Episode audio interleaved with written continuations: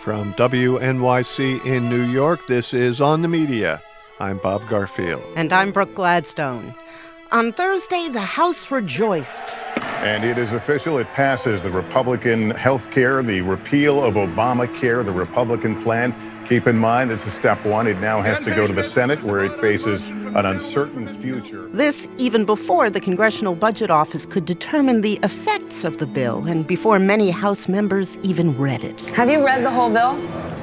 Oh, gosh. I don't think any individual has read the whole bill, but that's why we have staff.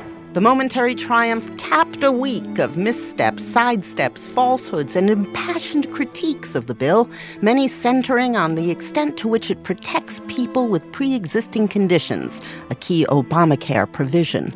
On Face the Nation, President Trump wasn't sure. Pre-existing conditions are in the bill. And I mandated. I said it has to be. On that crucial question, it's not going to be left up to the states. Everybody gets pre-existing no matter where they live. No, but guaranteed. The states are also going to have a lot to do with it because we ultimately want to get it back down to the states. Guaranteed? Look, because if you hurt your knee, honestly, I'd rather have the federal government focused on North Korea, focused on other things than your knee, okay? Meanwhile, you know, before 2014, if you were born with congenital heart disease like my son was, there was a good chance you'd never be able to get health insurance because you had a pre-existing condition. Jimmy Kimmel's monologue about his newborn son's heart condition threw the political posturing into sharp relief. If your baby is going to die, and it doesn't have to, it shouldn't matter how much money you make. The gap between health care as a political football and health care as a lived reality is exceedingly clear in Kentucky. Its top lawmakers, among them Mitch McConnell, Rand Paul, and Governor Matt Bevin, are staunchly anti-Obamacare, and all but two of the state's 120 counties went for Trump. And yet, the state has also seen record numbers of people insured under the Affordable Care Act. Mary Meehan reports on health for Ohio Valley Resource, a regional journalism collaborative covering Kentucky, Ohio, and West Virginia.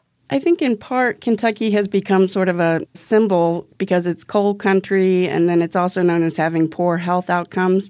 We have high rates of obesity and diabetes and cancer. At the same time, they did a really good job of signing up people for health care. In some counties, it was 75, 90% of people who were uninsured got insured. So it does look a little schizophrenic. So Kentucky is an Obamacare success story. Some 500,000 people got health insurance through the Medicaid expansion. But it wasn't rolled out as Obamacare. It was called Kynect, K-Y-N-E-C-T. And the people who helped you sign up for Obamacare were called connectors. And from the very beginning, the people in state government who were working to enroll people in Medicaid and Medicaid expansion or to get them to use the exchange never uttered the word Obamacare. Occasionally, they talked about the Affordable Care Act, but there were television commercials about Kynect. There were billboards about Kynect. There were shopping bags with Kynect on them. The former governor, Steve Beshear, who led the effort for Kynect, said, quote, "We wanted to get as far away from the word Obamacare as we could." Do you think if people had associated Kynect with Obamacare, they wouldn't have signed up? No. They would have anyway. Yeah, because I think the places where Kynect has had the greatest impact, they were people from those communities recruiting people within their community to get health care. Mm-hmm. So they were the face of Kynect. And I think that matters. I think it was a pragmatic decision on the governor's part to distance himself from Obamacare. The word Obama, during the political campaigns, it was a pretty toxic phrase here. Because Kentucky is both a Trump stronghold and a place where Obamacare has been so successful, from the outside, it's easy to see it as a place where people are voting against their own interests, something that we liberal elites often say about people who voted for Trump. Do you buy that? The Kentuckians who sort of took this step to create a very effective, very well-organized, very well-promoted kynect program that enrolled hundreds of thousands of people in insurance are the same Kentucky voters who may have voted for Trump. Mm-hmm. But it's more complicated than the single issue. I think the fact that you acknowledge the liberal elite view, that does have an effect on people when the message they're getting is that not only are their political opinions wrong, but they are also perhaps not intellectually sound. I'm from Kentucky. I've lived here about half my life. I lived in a couple other states, both south of the Mason-Dixon line. But I recently was a Nieman Fellow at Harvard, and I was really shocked at the disconnect between the people that I knew in Kentucky and the strongly held assumptions about who those people are, that they were backwards and perhaps not very bright, and if you were well-spoken and didn't have a thick accent, that you were somehow the exception. They made you an exception? It felt like that to me sometimes, yes. Mm-hmm. You know, I was thinking about this, and I had a long drive to the office today, and I was thinking about the questions that are asked. Is the question to ask, you voted for Trump and you got Medicaid, do you regret that now? Or why did you make that decision when you have benefited from this program? I think the better question to ask now that we're trying to move forward and there is greater interest in flyover country, which I'm grateful for, is what story hasn't been told? What is the story the media haven't told? I think the reflection of Kentucky across the nation is really shown mostly through poverty porn, where they jet into the poorest parts of the poorest place and they show the people in the most desperate situations. And sadly, that is true for Kentucky. But there are also people within those same communities who are working very hard to maintain those communities, to grow those communities, to care for other people within that community. And I don't think that story is told enough. And do you think that if that story were told, it would offer clarity in the current debate over the Affordable Care Act and its repeal? The focus is mainly on the cost, and that in the long term, the system is going to bankrupt healthcare overall. So by helping those who previously were uninsured, the story is that we're threatening the entire system for those working class or middle class people who are more worthy of getting health care. You know, the representative who said people without pre-existing conditions lead good lives and therefore shouldn't have to pay for people who don't lead good lives. That reduces the status of one's health to your ability to work hard enough to maintain it. I have asthma. I've worked since I was 16 years old. Does the fact that I have asthma make me less worthy to have health insurance if I lost my job? I think it's a moral question. So you have given people, a large number of people, medicine and access to care that could be either life-changing or life-saving. And now you're coming back around and you're saying, no, not really, we didn't mean it. And why isn't that a question of morality and not of fiscal responsibility? You mentioned that perhaps some Trump voters didn't actually think he would repeal Obamacare, but that he'd make it better. What about now? Is the congressional chaos eroding that belief? I think the congressional chaos is largely invisible to a lot of middle-class working folks who are trying to get through the end of their week. They're not that engaged in the political increments of policy. And so, unfortunately, I think it takes until people get slapped in the face with the reality to prompt action, and that's happened in Kentucky, where the town halls have been filled with people who are angry about the possibility of losing their health care.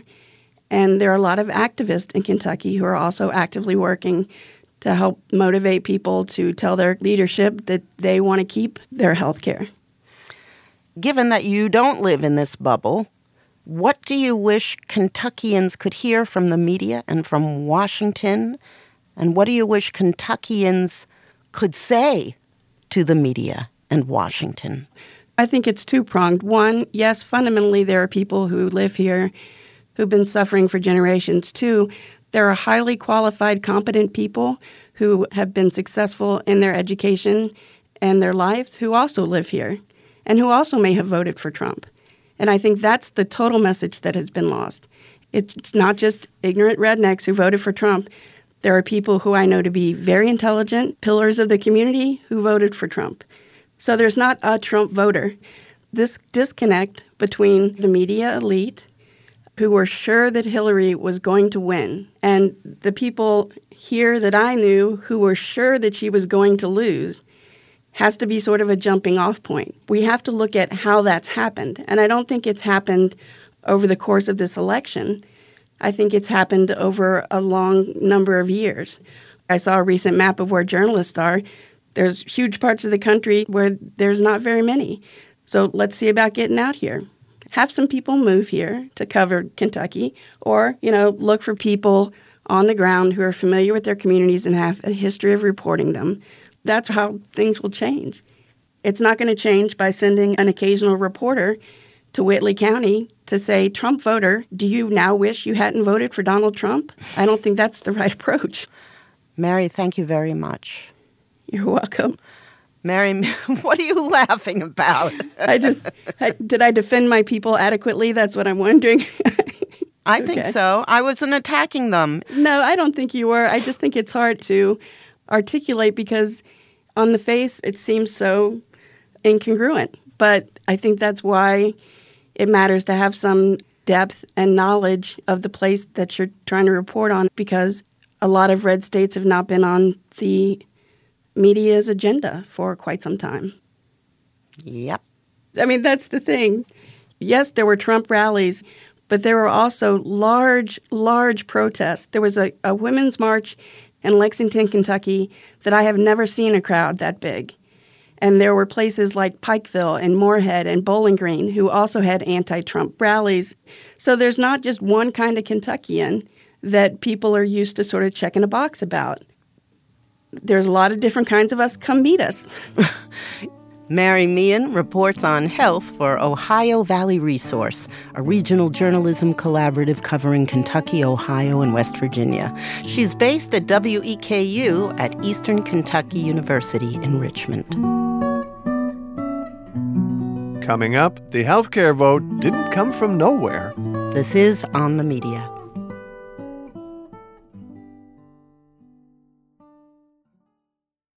WNYC Studios is brought to you by Z-Biotics. Seize the day after a night of drinks with Z-Biotics pre-alcohol probiotic drink. Z-Biotics was invented by PhD scientists to break down the byproduct of alcohol, which is most responsible for making you feel crummy the next day.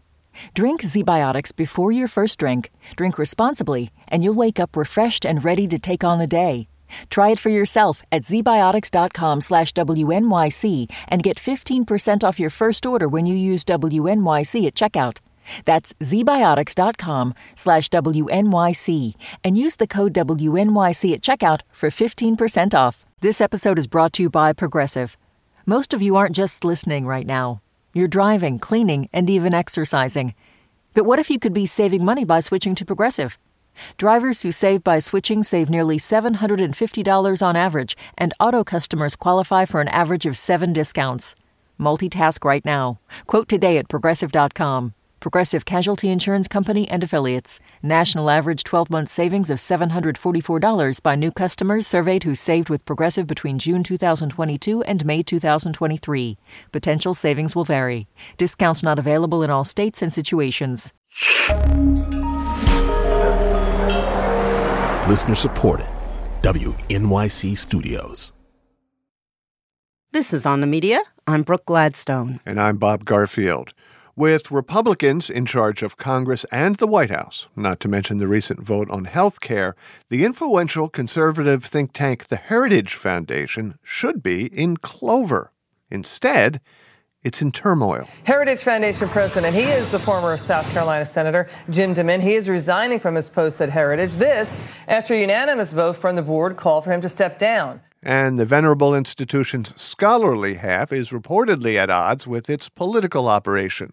It's an ironic twist at a political moment that in many ways is the culmination of a painstaking and extremely costly reordering of the political landscape.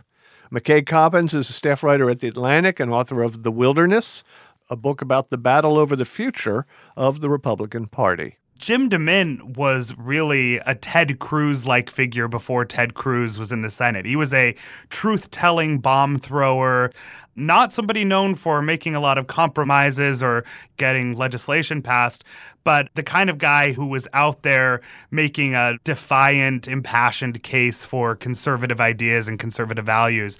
And it was exactly the kind of profile that I think Heritage was looking for when they wanted to enter the political sphere more aggressively.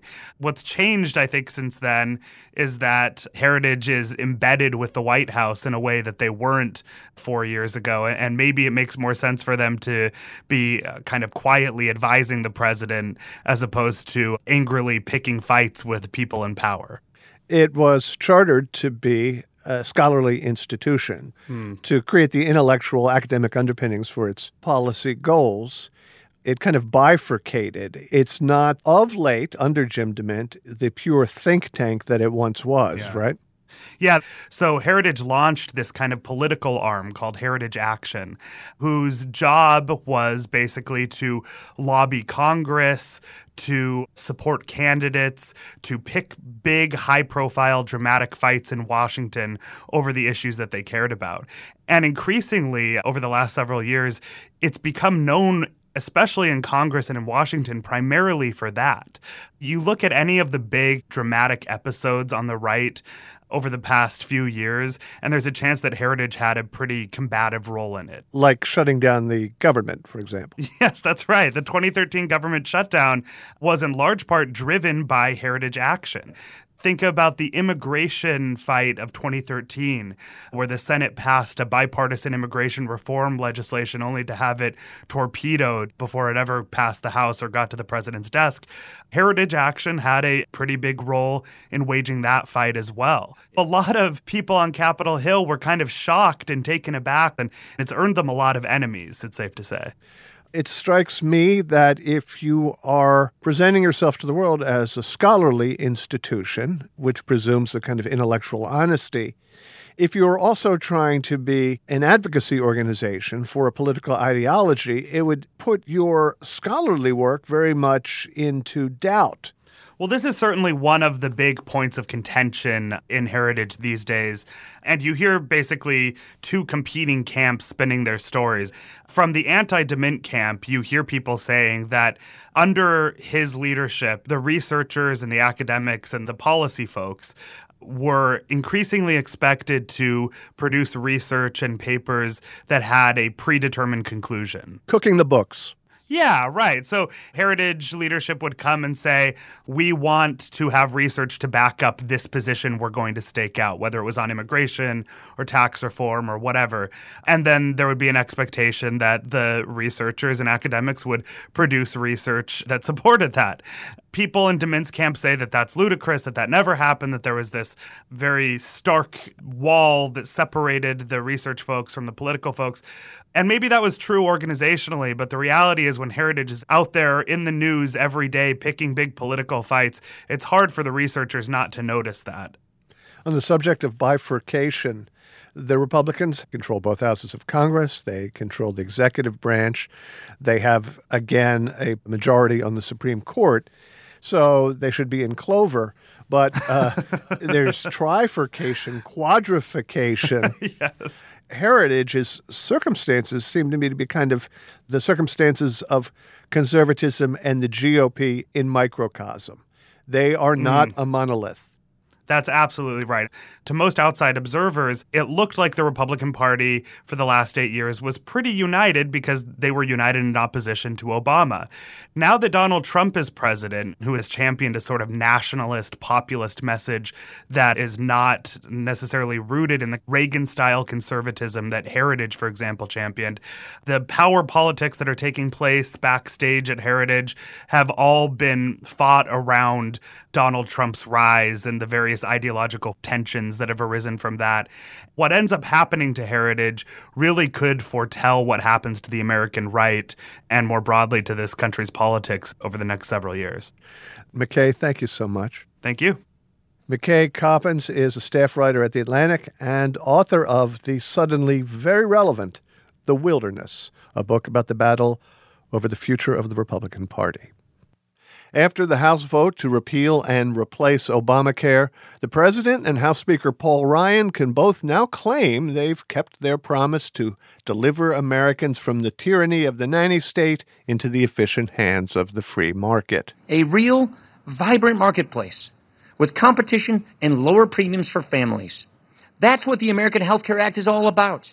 The vote was also, at least superficially, a triumph for conservative orthodoxy. Small government over big, low taxes over high, states' rights over national government, and so on. But that orthodoxy did not spring fully formed into post-World War II America.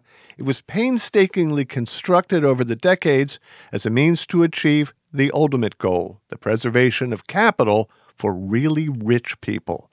Jane Mayer is a staff writer at The New Yorker and author of Dark Money, The Hidden History of the Billionaires Behind the Rise of the Radical Right. A lot of what you think of as the modern-day machinery of right-wing ideology all goes back to the imposition of an income tax in this country, which happened sort of around 1916. There was a great uproar on the part of some of the wealthiest families in the country who didn't want to pay income taxes, and a deal was struck. Congress told these families, if you give your money away to charitable organizations, we will give you a tax break.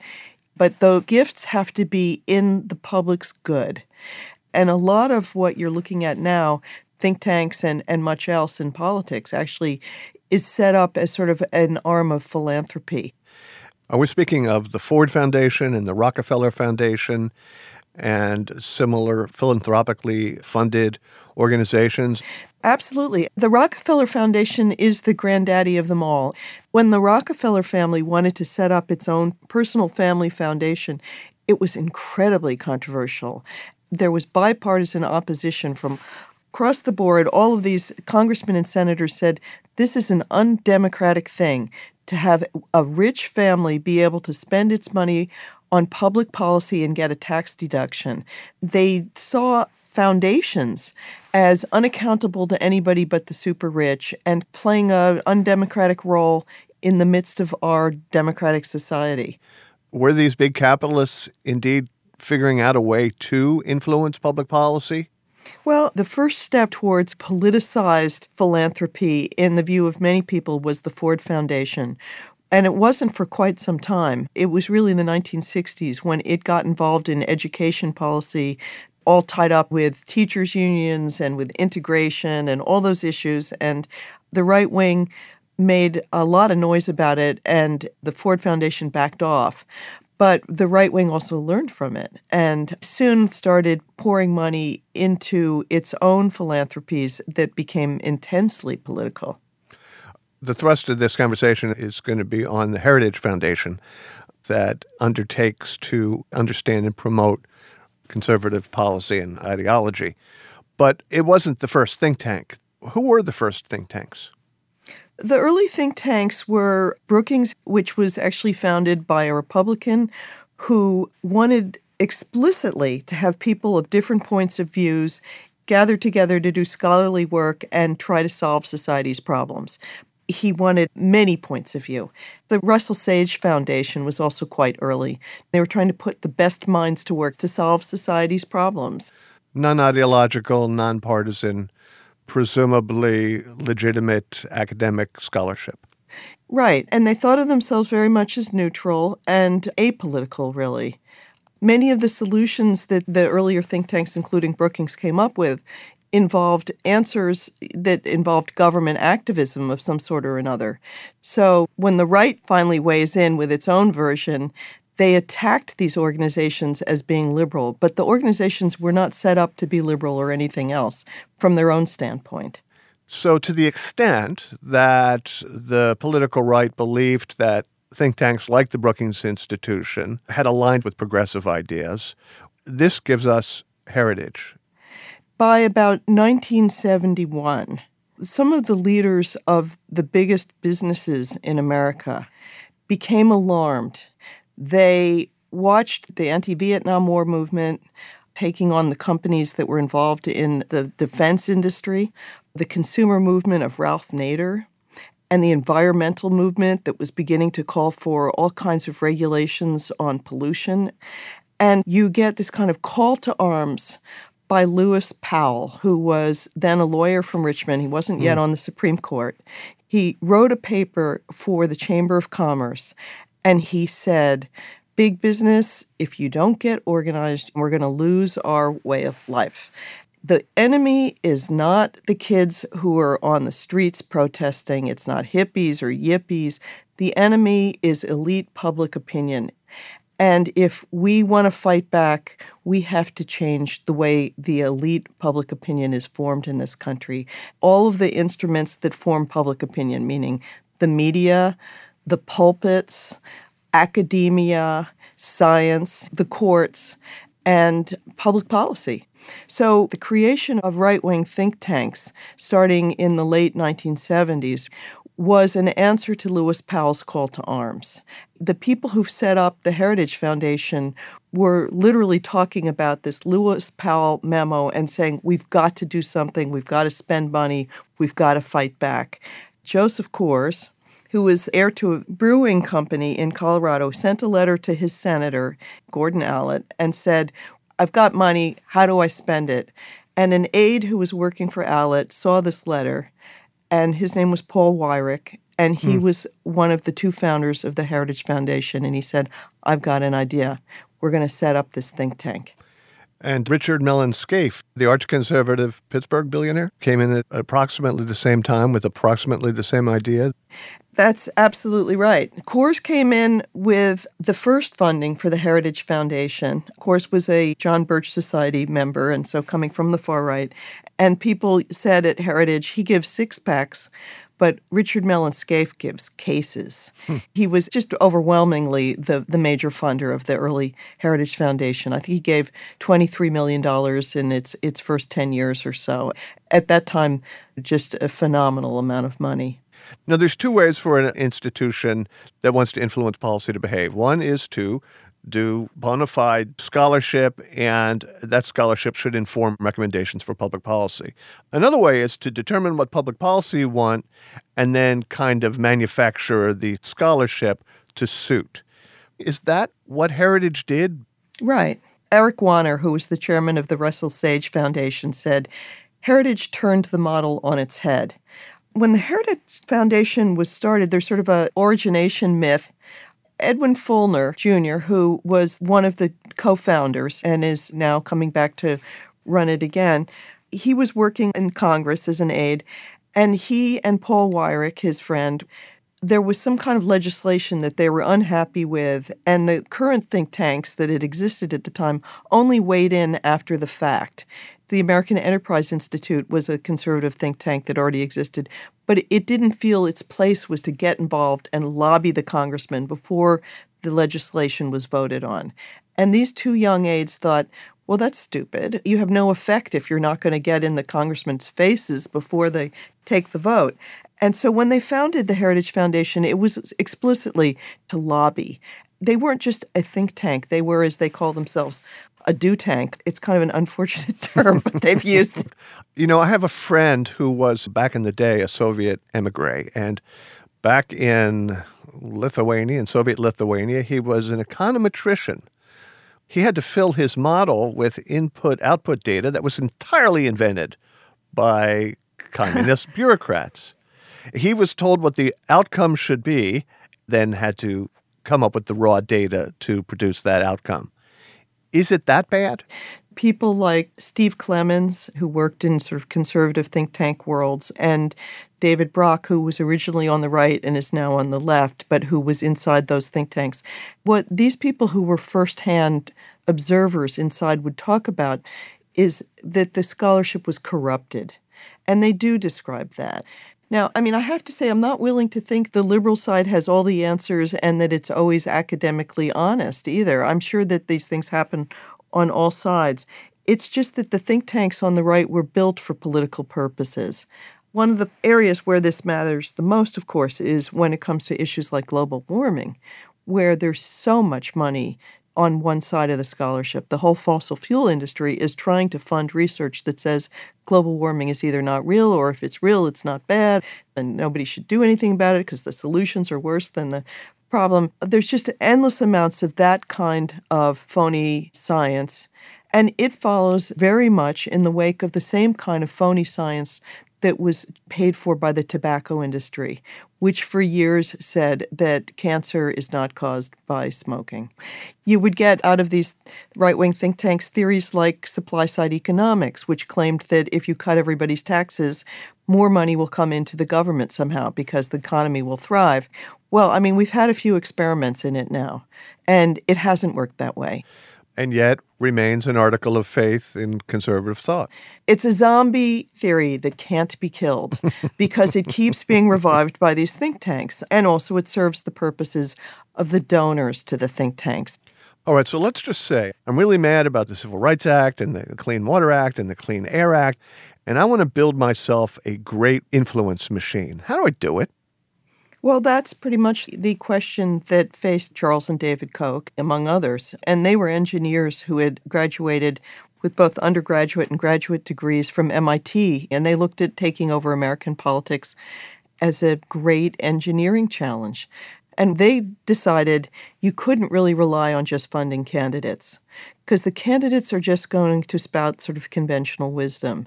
And so what they set out to do was change what the conventional wisdom in the country was by setting up think tanks, funding intellectuals, funding academic centers. They now fund something like 350 of them in universities and colleges across the country, funding media organizations and disputing science by coming up with counter-science studies.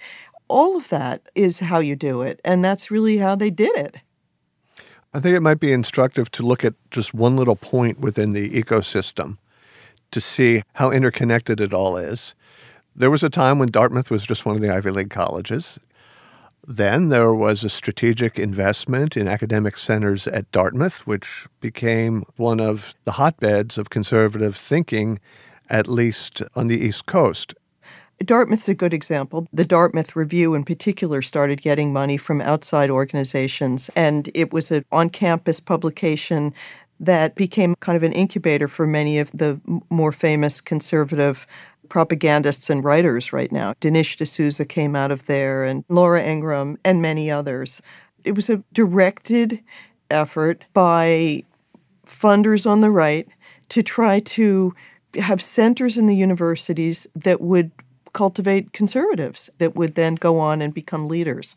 In your book, you quote Steve Wasserman, who is editor-at-large at Yale University Press, one of the bastions, I suppose, of the liberal coastal elites, lamenting that wealthy liberal donors simply aren't as keen to make intellectual investments as the right-wingers. Well, I thought that was a really good point. You have to give conservatives some credit here. They funded an intellectual movement, and they did it over 40 years. They played a long game, funding people writing books, people like Charles Murray, people like George Gilder. And the Democrats were much more short-term in their thinking. They maybe put money into particular political races, but they didn't really look at this whole thing as funding an infrastructure that was built to last and change the way the country thinks.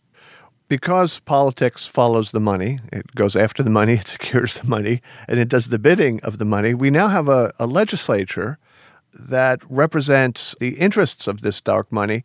Talk about being out of touch. It's not the media, it's the actual Congress that is out of touch with the thinking of mainstream America. Is that observation correct? I think it is in many ways. I would argue that part of the reason Trump got elected was he went in a different direction from what many of these think tanks, for instance, have been pushing. They were pushing free trade, open immigration, and they were also pushing for privatization of things like Social Security. And if you remember, I don't know if he'll stick to his promises, but he promised to strengthen Social Security rather than gutting it. He talked about infrastructure spending, which is very popular with voters and very unpopular with big right-wing donors who want to shrink big government as they see it. So, Trump saw an opening there, And I would say he exploited it pretty well. Jane, thank you so much. Glad to be with you. Jane Mayer is a staff writer at The New Yorker and author of Dark Money.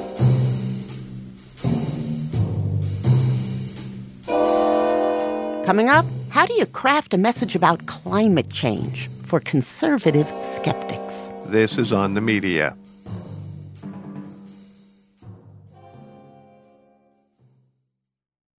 On the Media is brought to you by Z-Biotics. Tired of wasting a day on the couch because of a few drinks the night before? Z-Biotics Pre-Alcohol Probiotic is here to help. Z-Biotics is the world's first genetically engineered probiotic, invented by scientists to feel like your normal self the morning after drinking. Z-Biotics breaks down the byproduct of alcohol, which is responsible for rough mornings after. Go to zbiotics.com/OTM to get 15% off your first order when you use OTM at checkout. ZBiotics is backed with 100% money-back guarantee, so if you're unsatisfied for any reason, they'll refund your money, no questions asked.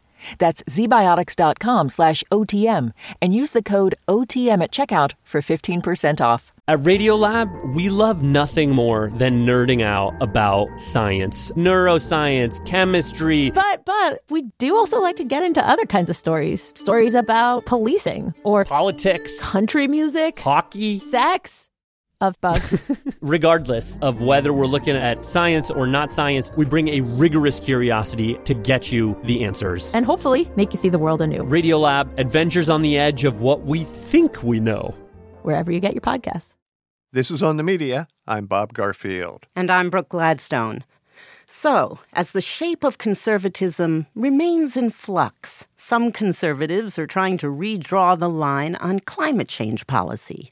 Jerry Taylor is the president of the libertarian think tank, the Niskanen Center, which is trying to convert climate change skeptics, not deniers who believe it doesn't exist, but those who believe it won't be so bad, into climate advocates. So, Jerry Taylor is working Capitol Hill. But he had to be converted first, because for 23 years, as vice president of the libertarian think tank, the Cato Institute, it was his job to do the opposite, cast doubt on the danger posed by climate change. I was arguing the line that was probably best represented recently by Bret Stephens in the New York Times, that climate change is real, but there's a tremendous amount of uncertainties, and there's a lot of reason to think that it would be a relative non-event, and that was the talking point that I had honed over my day. And yet, no more.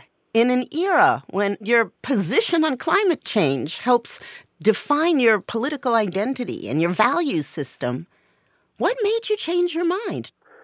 Well, the very first thing that happened to shake my confidence in the narratives I was offering was that in the course of debating this position, I was offering scientific narratives and then I was being challenged on them. In the early 2000s, doing Battle on TV, you were on a show with climate activist Joe Romm, and you quoted the testimony of climate scientist James Hansen back in 1988. Right. So this is the first leg in the stool of my position that got wobbly. I had argued that in 1988, James Hansen had testified in front of the United States Senate, and he said if we continued with business as usual, we'd see warming of X within the next decade. X degrees. Right. And more than a decade has passed, and if you look at the warming we've seen, it's only been about a quarter of that. So I'd argued that Hansen clearly overestimated the degree to which the climate is sensitive to greenhouse gas emissions, and this is bracing evidence that climate change won't be as serious as we think. And so when I got done with the show, Joe Romm asked me in the green room if I had read that testimony recently, and I confessed it's been a while. I was simply reflecting on testimony that some of my colleagues had offered in the Senate themselves some months back. So you're on TV with me, says Joe, and you make a claim, and I've got 20 seconds to answer it. And he says, if you want to keep being a hack, feel free. And he challenged me to go back and read the testimony that Hansen had provided in the Senate. And he said, look, if you do, what you're going to find is that the reason Hansen was off with his projection isn't that he overestimated climate sensitivity. Hansen had overpredicted how much greenhouse gases we put up there in the following decade. Do you know why he overpredicted that? Well, that's very uncertain. I mean, how can you foresee recession? How can you foresee trade developments, technological innovation? We had a couple of other scenarios as well. If you look at those scenarios, with the emissions trajectories that we've actually seen, and he also had a temperature projection for that emission scenario, and it was pretty much exactly correct. Then I went to the climate scientists who were offering this story about how James Hansen was off and asked them what I'm missing here, because we shouldn't be going around arguing that James Hansen is a crackpot. And it turned out that the scientists I had talked to seemed to be fully aware of the problems with their narrative, but they didn't care. Look, I'm not a scientist, but I trusted these scientists to well inform me on the matters, and I can no longer really trust them. From that point forward, I began to do far more due diligence on the scientific narratives that I was deferring to from the scientists who were in our camp. And I found out that the more you did that due diligence, the more you found variations of that story playing out again and again and again and again. And so I put the scientific arguments aside and I migrated more towards economic arguments about climate action. Has your message evolved over time as you've gotten the responses back? Well, it has. I think you can make a very strong argument for a policy response to climate change without getting involved in a hot debate about the science. And the reality is whether Republicans like it or not, there is going to be a unilateral U.S. policy response to climate change that they can't do anything about. 30% of the U.S. economy has a carbon price through state policy. More than 24 states have mandates on the electricity sector to produce percentages of renewable energy. So the reality is that there will be a response. Would you rather it be market-friendly and harnessing capitalism or hostile to the market by harnessing regulators? This seems like an easy call. Well, it turns out that this is akin to telling Southerners that whether they like it or not, their best course of action is to have Lee go to Appomattox and sign a surrender paper to Ulysses S. Grant. And so that's an evolution in our strategy. We began by sidestepping any hot discussion about science on Capitol Hill, but it became clear that we could not do that. It turns out that it's very difficult to motivate Republicans to act against climate if they're not convinced that climate change is a significant risk. So you first have to convince them that their skepticism is on shaky ground, and then you bring in the economic argument, and you've said that one of the most influential people you spoke to with regard to this is a guy named Bob Litterman, who was the head of risk management at Goldman Sachs. Yeah, Bob came to my office one day and said, look, you have a hot dispute about the most likely outcomes from climate change. You say it'll be modest and economically manageable. Others say it'll be at the high end of the projections and be a catastrophe. And you argue that you're right, therefore climate action shouldn't occur, and they argue they're right, and therefore we need to engage in a very dramatic response. But that's the wrong conversation to have. We have a wide range of possible outcomes from climate change. There's a lot of uncertainty, that is true, but the uncertainty cuts both ways. It may be modest, it may be catastrophic. In risk management, you said the work that I did at Goldman, we dealt with issues like this all the time.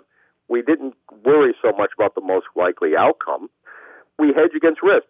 His point was that if this kind of risk were to arise in any other context in the private markets, people would pay real money to hedge against it. Yeah, I mean, there's nothing we can invest in that will make us whole if climate change occurs. No such thing exists. So in financial markets, we call these non-diversifiable risks, and we know that when people in financial markets deal with non-diversifiable risks, they pay huge amounts of money to avoid them. And if we look at climate change as an example of a non-diversifiable risk that we have to jointly entertain, behave in the same fashion when it comes to climate action, and it's an open and shut case for policy response. How are you getting your message out? Mostly in face-to-face meetings. Our objective is to talk directly to the Republicans who are engaged in policymaking. So we spend a tremendous amount of our time on Capitol Hill, meeting with elected members of the House and the Senate, meeting with senior staff, meeting with senior committee staff. And we do talk to Democrats as well. We're not just the Republican whisperers. Because the reality is we're not going to see a unified Republican Party embrace climate action. We're going to need a bipartisan coalition.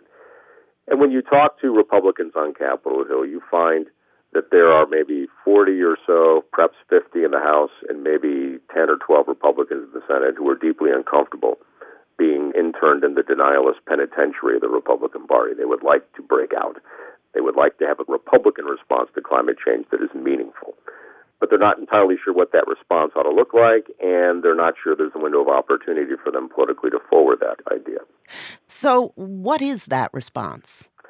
Well, we believe the best response is to simply put a price on greenhouse gas emissions that is robust and allows us to begin the process of decarbonizing the economy, and then leave it to people in the marketplace to decide when, where, and how to achieve those emissions reductions. Far better to simply turn the market loose to respond to climate change with accurate price signals than to turn regulators loose and then have an endless technocratic dispute, which is not so easily resolved, about whether wind is better than solar or better than nuclear power, and how much of a role should energy efficiency play, and what kind of rules and guidelines should we have, and then regulate every nook and cranny of the economy so that we have the most energy-efficient light bulbs possible or what have you.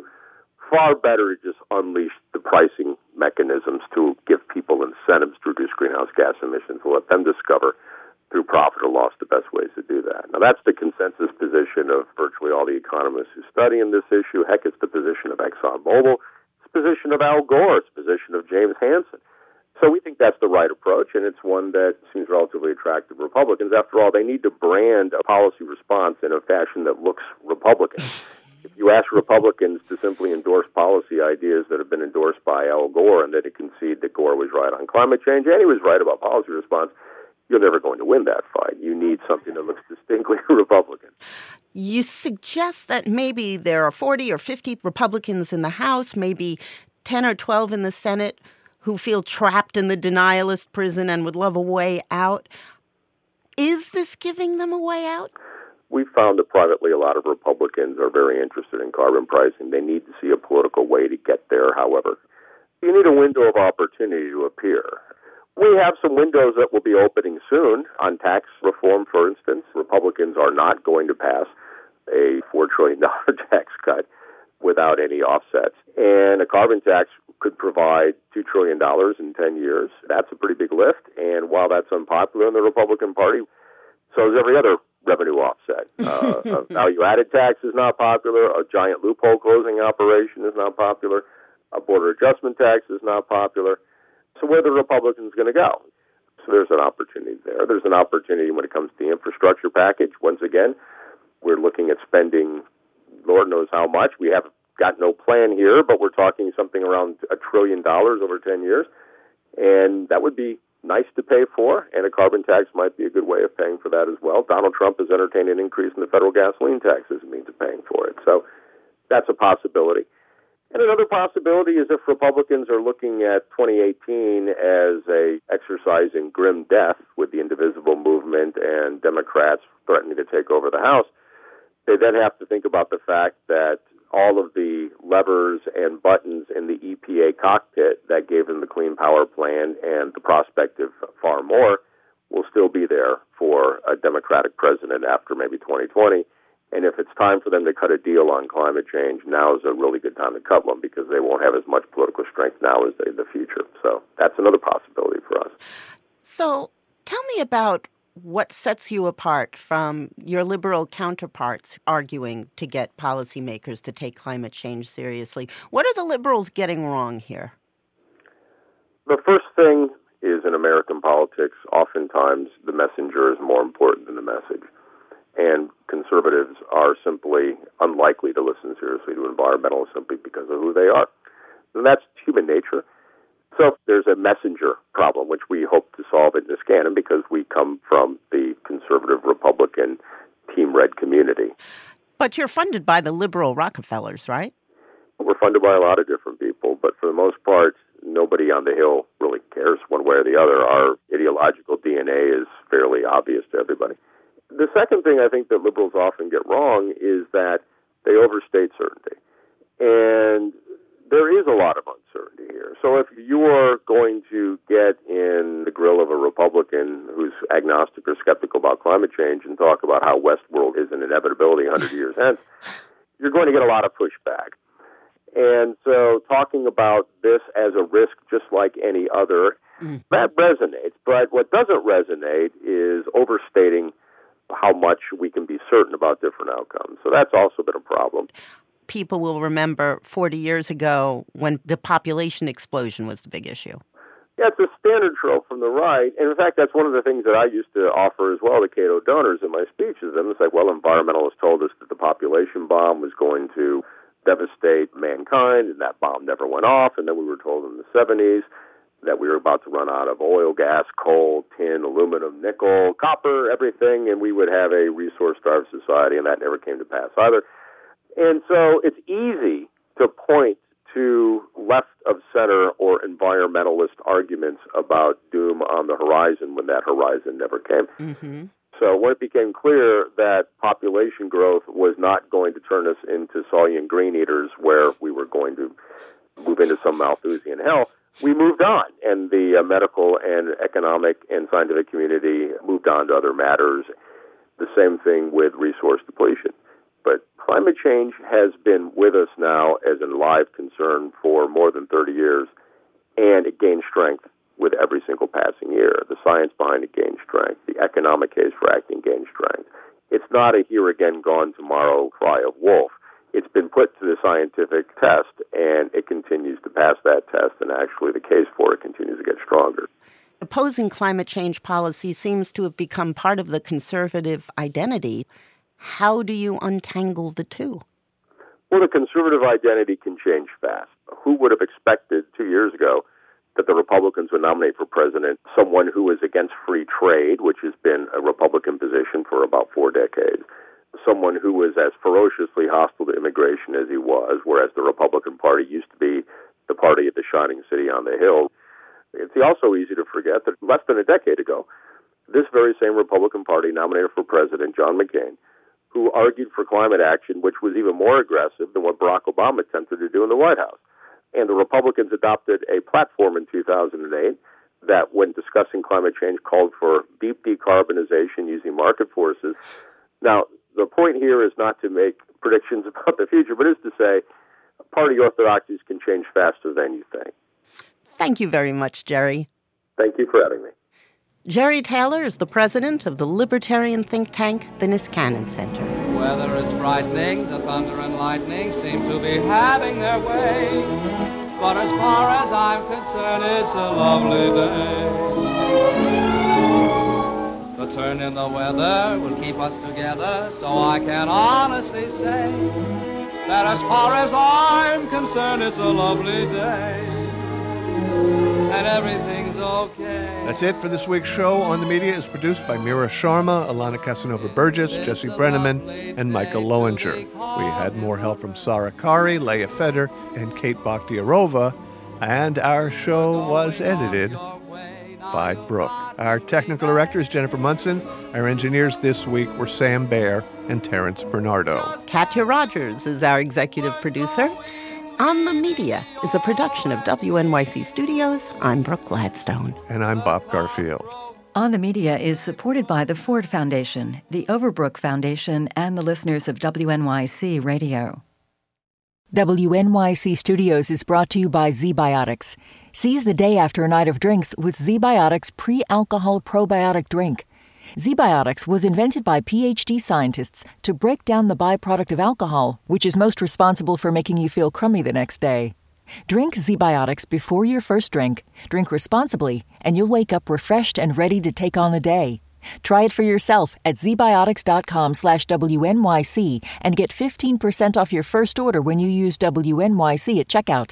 That's zbiotics.com/WNYC and use the code WNYC at checkout for 15% off.